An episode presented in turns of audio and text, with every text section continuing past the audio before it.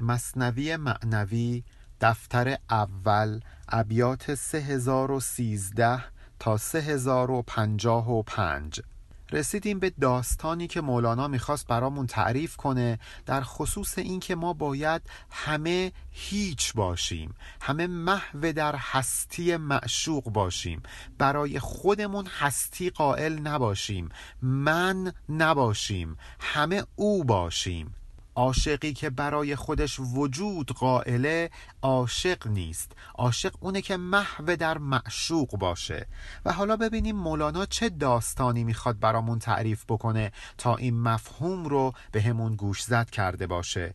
شیر و گرگ و روبهی بهر شکار رفته بودند از طلب در کوهسار. داستان از این قراره که روزی شیر به همراه گرگ و رفتند کوهسار تا اینکه حیوانی رو شکار کنند. تا به پشت همدگر بر سیدها سخت بربندند بند و قیدها. هدفشون این بود که به هم کمک کنند. دام بیافکنند. به تمثیل قید و بندی به دور اون شکارشون بندازند تا اینکه بتونن یک شکار خوبی رو گرفتار خودشون بکنند. هر سه با هم اندران صحرای ژرف سیدها گیرند. بسیار و شگرف. هدفشون این بود که با کمک همدیگه توی اون صحرای بزرگ بتونن حسابی شکار بکنن. شکار خوب شکار با کیفیت و خوشایند و شگرف. همه رو به تعجب وادار شکار کردنشون. گرچه زیشان شیر نر را ننگ بود لیک کرد اکرام و همراهی نمود. درسته برای شیر ننگ بود که به همراه گرگ و روباه بره شکار. شیر خودش هم به تنهایی می‌تونست شکار کنه ولی گفت اشکالی نداره. من کمکتون می‌کنم تا اینکه شما هم به یه نون و نوایی برسید. در واقع اکرام کرده بود بزرگی کرده بود در حق گرگ و روباه. این چونین شهر را زلشکر زحمت است. لیک همره شد.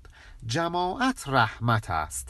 برای یک چونین شاه زورمندی که خودش به تنهایی از پس کارش برمیاد لشکر باعث زحمته حتی باعث کند شدن حرکت خودش میشه.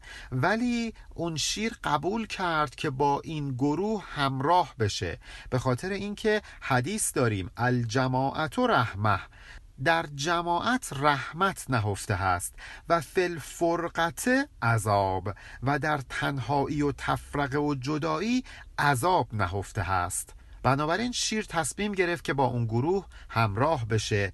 این چونین مه را ز اختر ننگ هاست. او میان اختران بهر سخاست. ماه با این نوری که داره براش ننگه که در میان ستاره های کم نور قرار گرفته باشه. اگه این کارو کرده از روی سخاست از روی بخشش و جوانمردیشه که پذیرفته در کنار ستارگان باشه. وگرنه نور ماه کجا و نور ستاره ها کجا؟ این شیر مثل ماه بود و گرگ و روباه مثل ستاره. شیر از روی سخا قبول کرده بود که با اونها همراه باشه. امر شاورهم پیمبر را رسید گرچه رایی نیست رایش را ندید.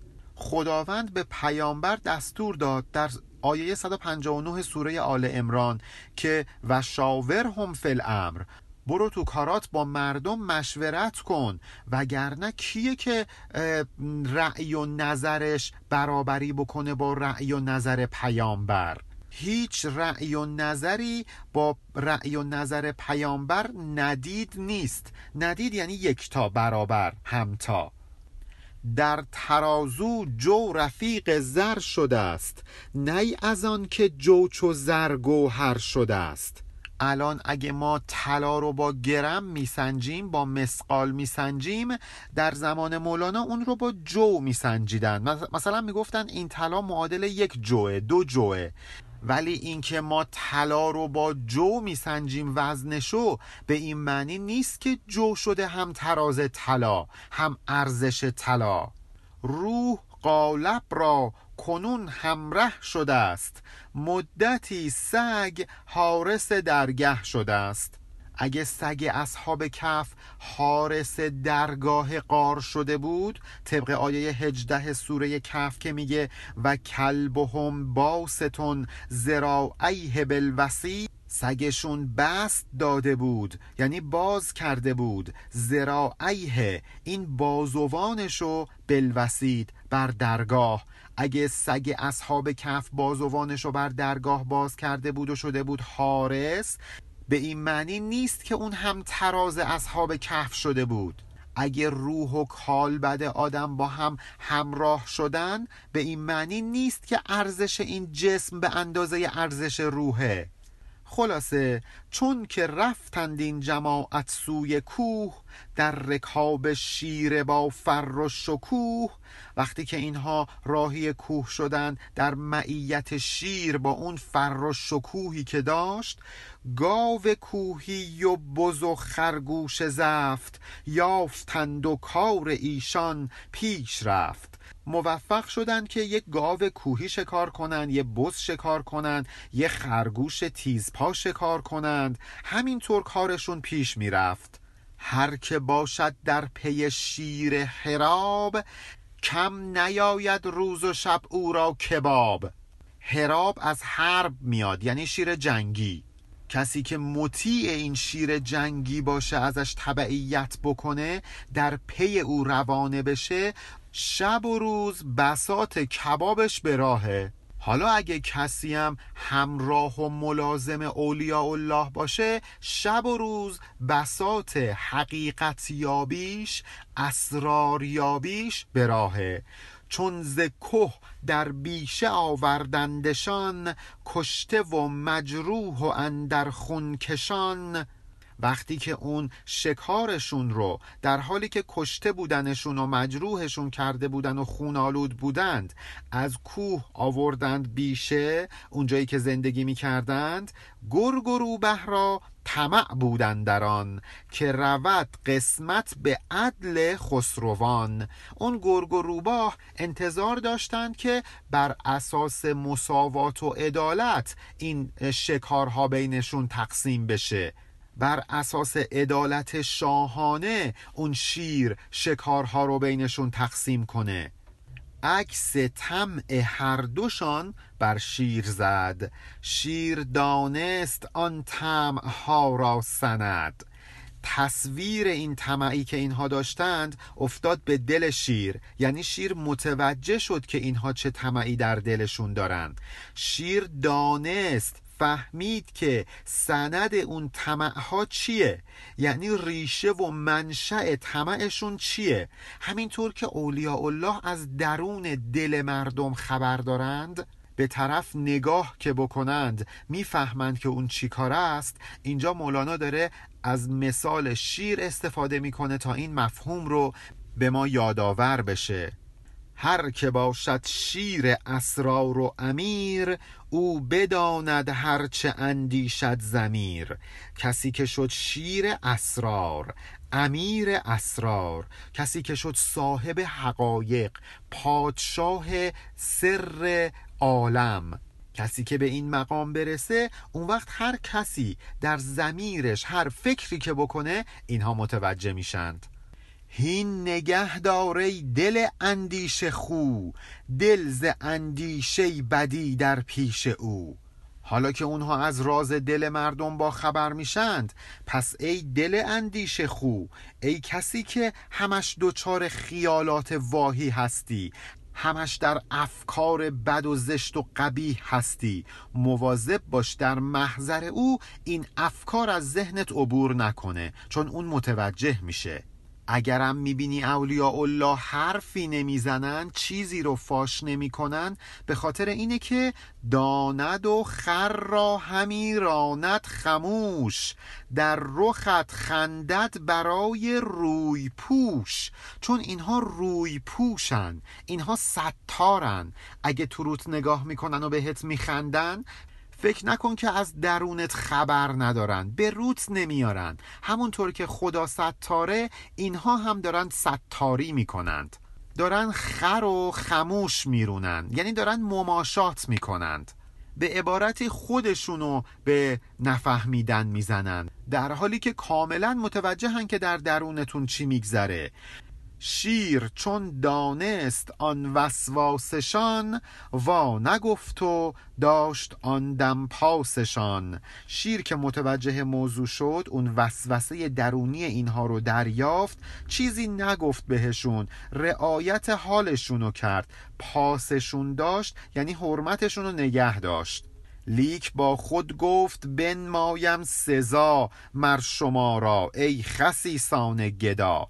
ولی تو دلش با خودش گفت حقتون رو می‌ذارم کف دستتون. ای خسیسان گدا ای کسانی که فرومایه اید و گدا صفت.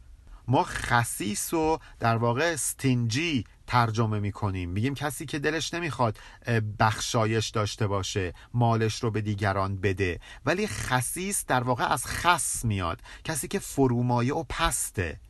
مر شما را بس نیامد رای من زنتان این است در اعطای من. این که من با شما هم فکر و اندیشه شدم با شما طرف مشورت قرار گرفتم برای شما کافی نیست؟ آیا در مورد اعطا و بخشش من این گونه فکر کردید؟ انقدر نسبت به من بدگمانید؟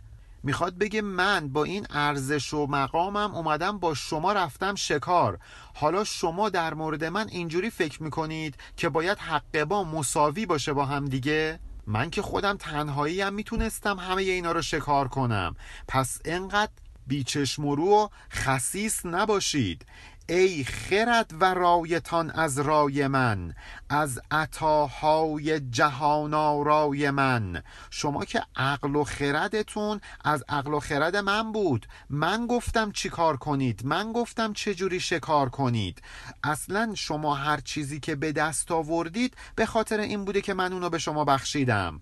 جهان یعنی جهان شمول یعنی هر چی که شما دارید از منه. بخشش من در سراسر زندگی شما گسترده شده. شما این حرفا رو به حساب غرور شیر نذارید. مولانا داره از اینا استفاده می‌کنه تا اینکه یه چیز دیگر رو به ما بگه. شما تصور بکنید بخشش های خداوندی نسبت به ما انسان ها اون وقت ما باید چقدر خصیص باشیم که از خدا طلبکار بشیم از خدا انتظار داشته باشیم که هرچی ما می‌خوایم بهمون بده؟ ما که همه چیمون از خداست. نقش با نقاش چه اسگالت دگر چون سگالش اوش بخشید و خبر.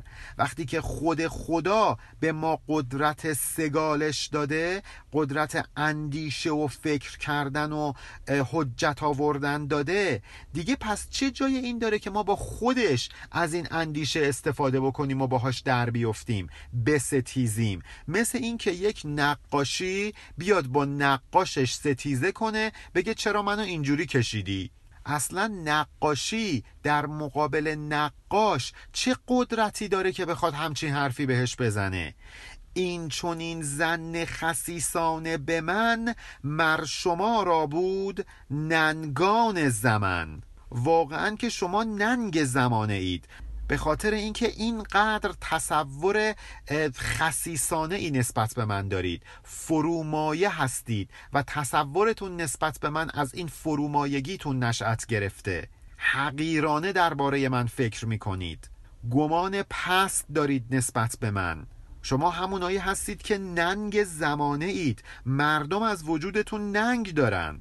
گرگ و روباه منفور مردمند. اون وقت شما میاد نسبت به من شیر چون این دید حقیرانه ای روامی دارید زانین بالله زن سوء را چون منافق سر بیاندازم جدا. اونهایی که نسبت به خدا گمان بد دارن و مثل منافقا سرشون رو قطع می‌کنم. زانین بالله زن سوء از آیه شش سوره فتح گرفته شده. که خداوند میفرماید و یعذب المنافقین و المنافقات و المشرکین و المشرکات مردا و زنای منافق مردا و زنای مشرک اینها عذاب می‌بینن تو روز قیامت. چرا؟ زانین بالله زن سوء به خاطر اینکه اینها نسبت به خدا گمان بد داشتند. وارهانم چرخ را از ننگتان تا بماند در جهان این داستان. کاری می‌کنم عبرت جهانیان بشید. عالم و چرخ رو از وجودتون پاک می‌کنم. این ننگوآ رو از صورت جهان میشورم. در واقع شیر داره اینو تو دلش نسبت به روباه و گرگ میگه. شیر با این فکر می‌زد خنده فاش بر تبسمهای شیر ایمن مباش. این فکرها تو ذهن شیر بود می‌خواست اونها رو نابود کنه ولی با این حال با روباه و گرگ در ظاهر میخندید بگو بخند می‌کرد. مواظب باش اگه دیدی شیر داره بهت میخنده خیلی هم خیالت راحت نباشه. اگه نگاه می‌کنی توی این دنیا زمانه داره بهت میخنده پولت به راه مقامت به راه مواظب باش. شاید این خنده زمانه در پس و پشتش یک خشم آتشینی نهفته باشه. فردا دوچار اون عذاب بشی.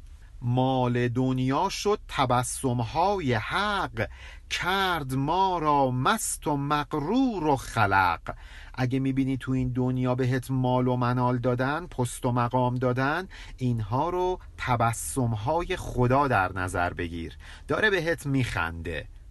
تو هم با این مالی که بهت دادن مست میشی مقرور میشی خلق میشی یعنی از درون پوسیده میشی. حالا بالعکس فقر و رنجوری به هستد ای سند.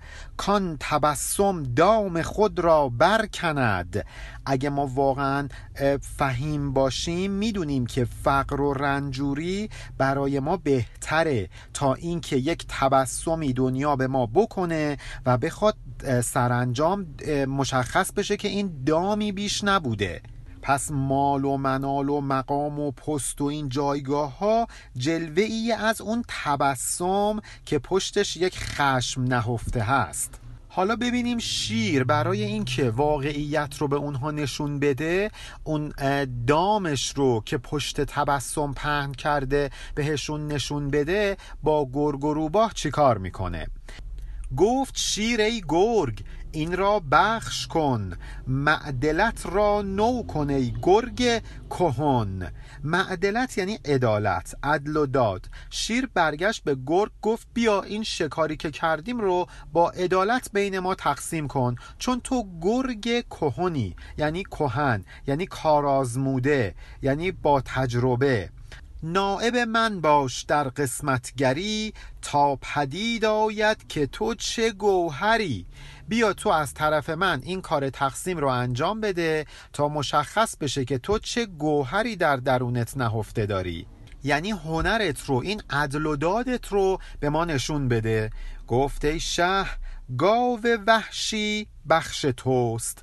آن بزرگ و تو بزرگ و زفت و چوست. گرگ به شیر گفت تو از همه ما بزرگتری. از بین این شکارهایی که ما کردیم گاو از همه بزرگتره. پس بیا این گاوی که از همه بزرگتره سهم تو باشه. تو یک شیر بزرگی زفتی و چست. زفت یعنی بزرگ ستبر. چستم که یعنی چالاک. میگه تو یه شیر بزرگ و سریع و قدرتمندی. پس ما هم گاو که از همه بزرگتره رو نصیب تو کنیم.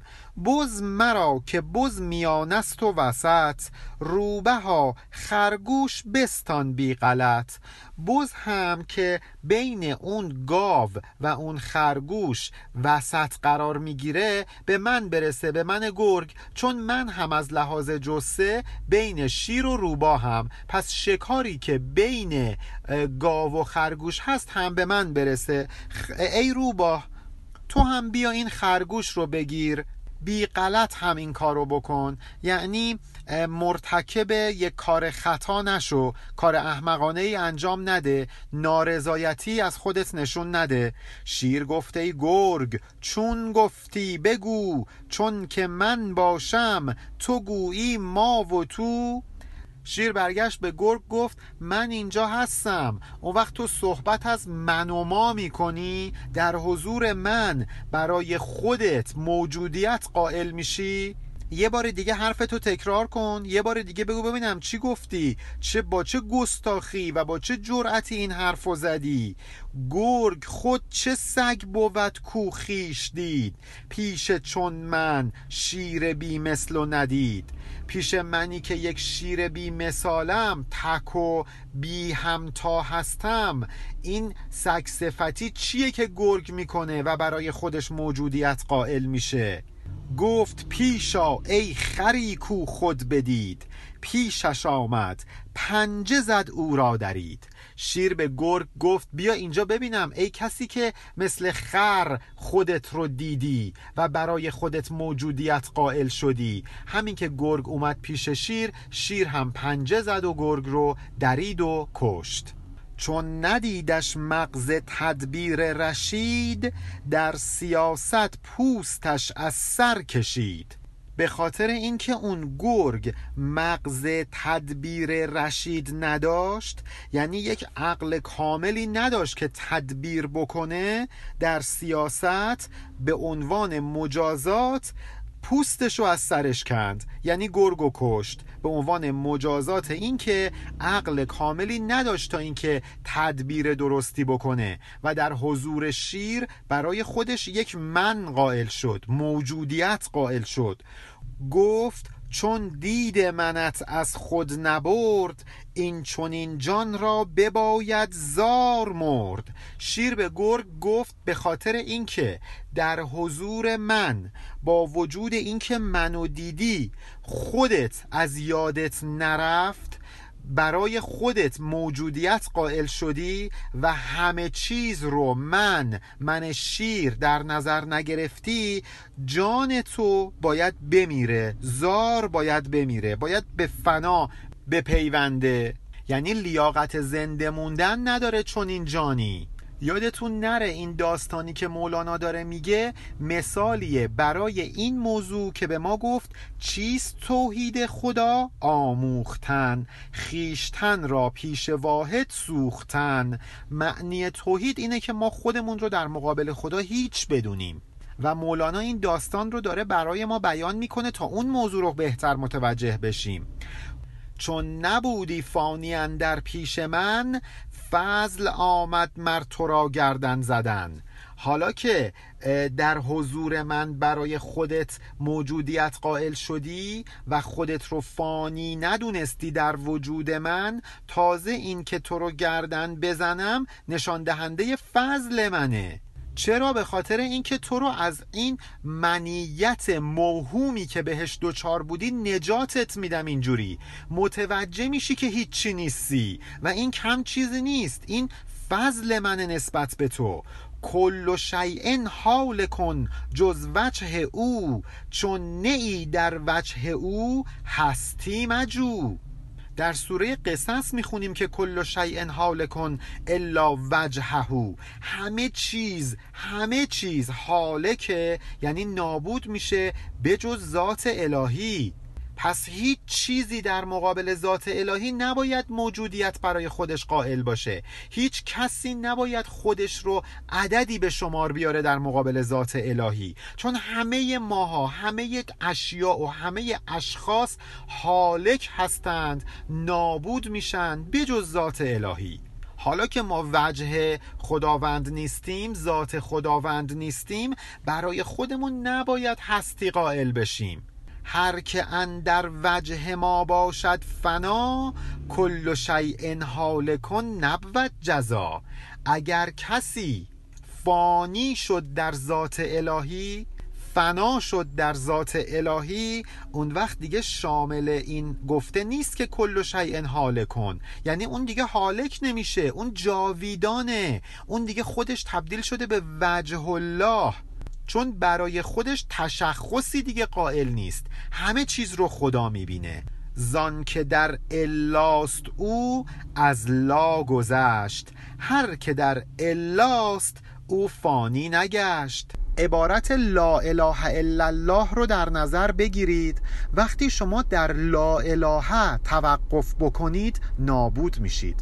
ولی اگه به مرحله الا الله برسید به توحید دست پیدا کردید. پس کسی که به الا می‌رسه در واقع از لا گذشته.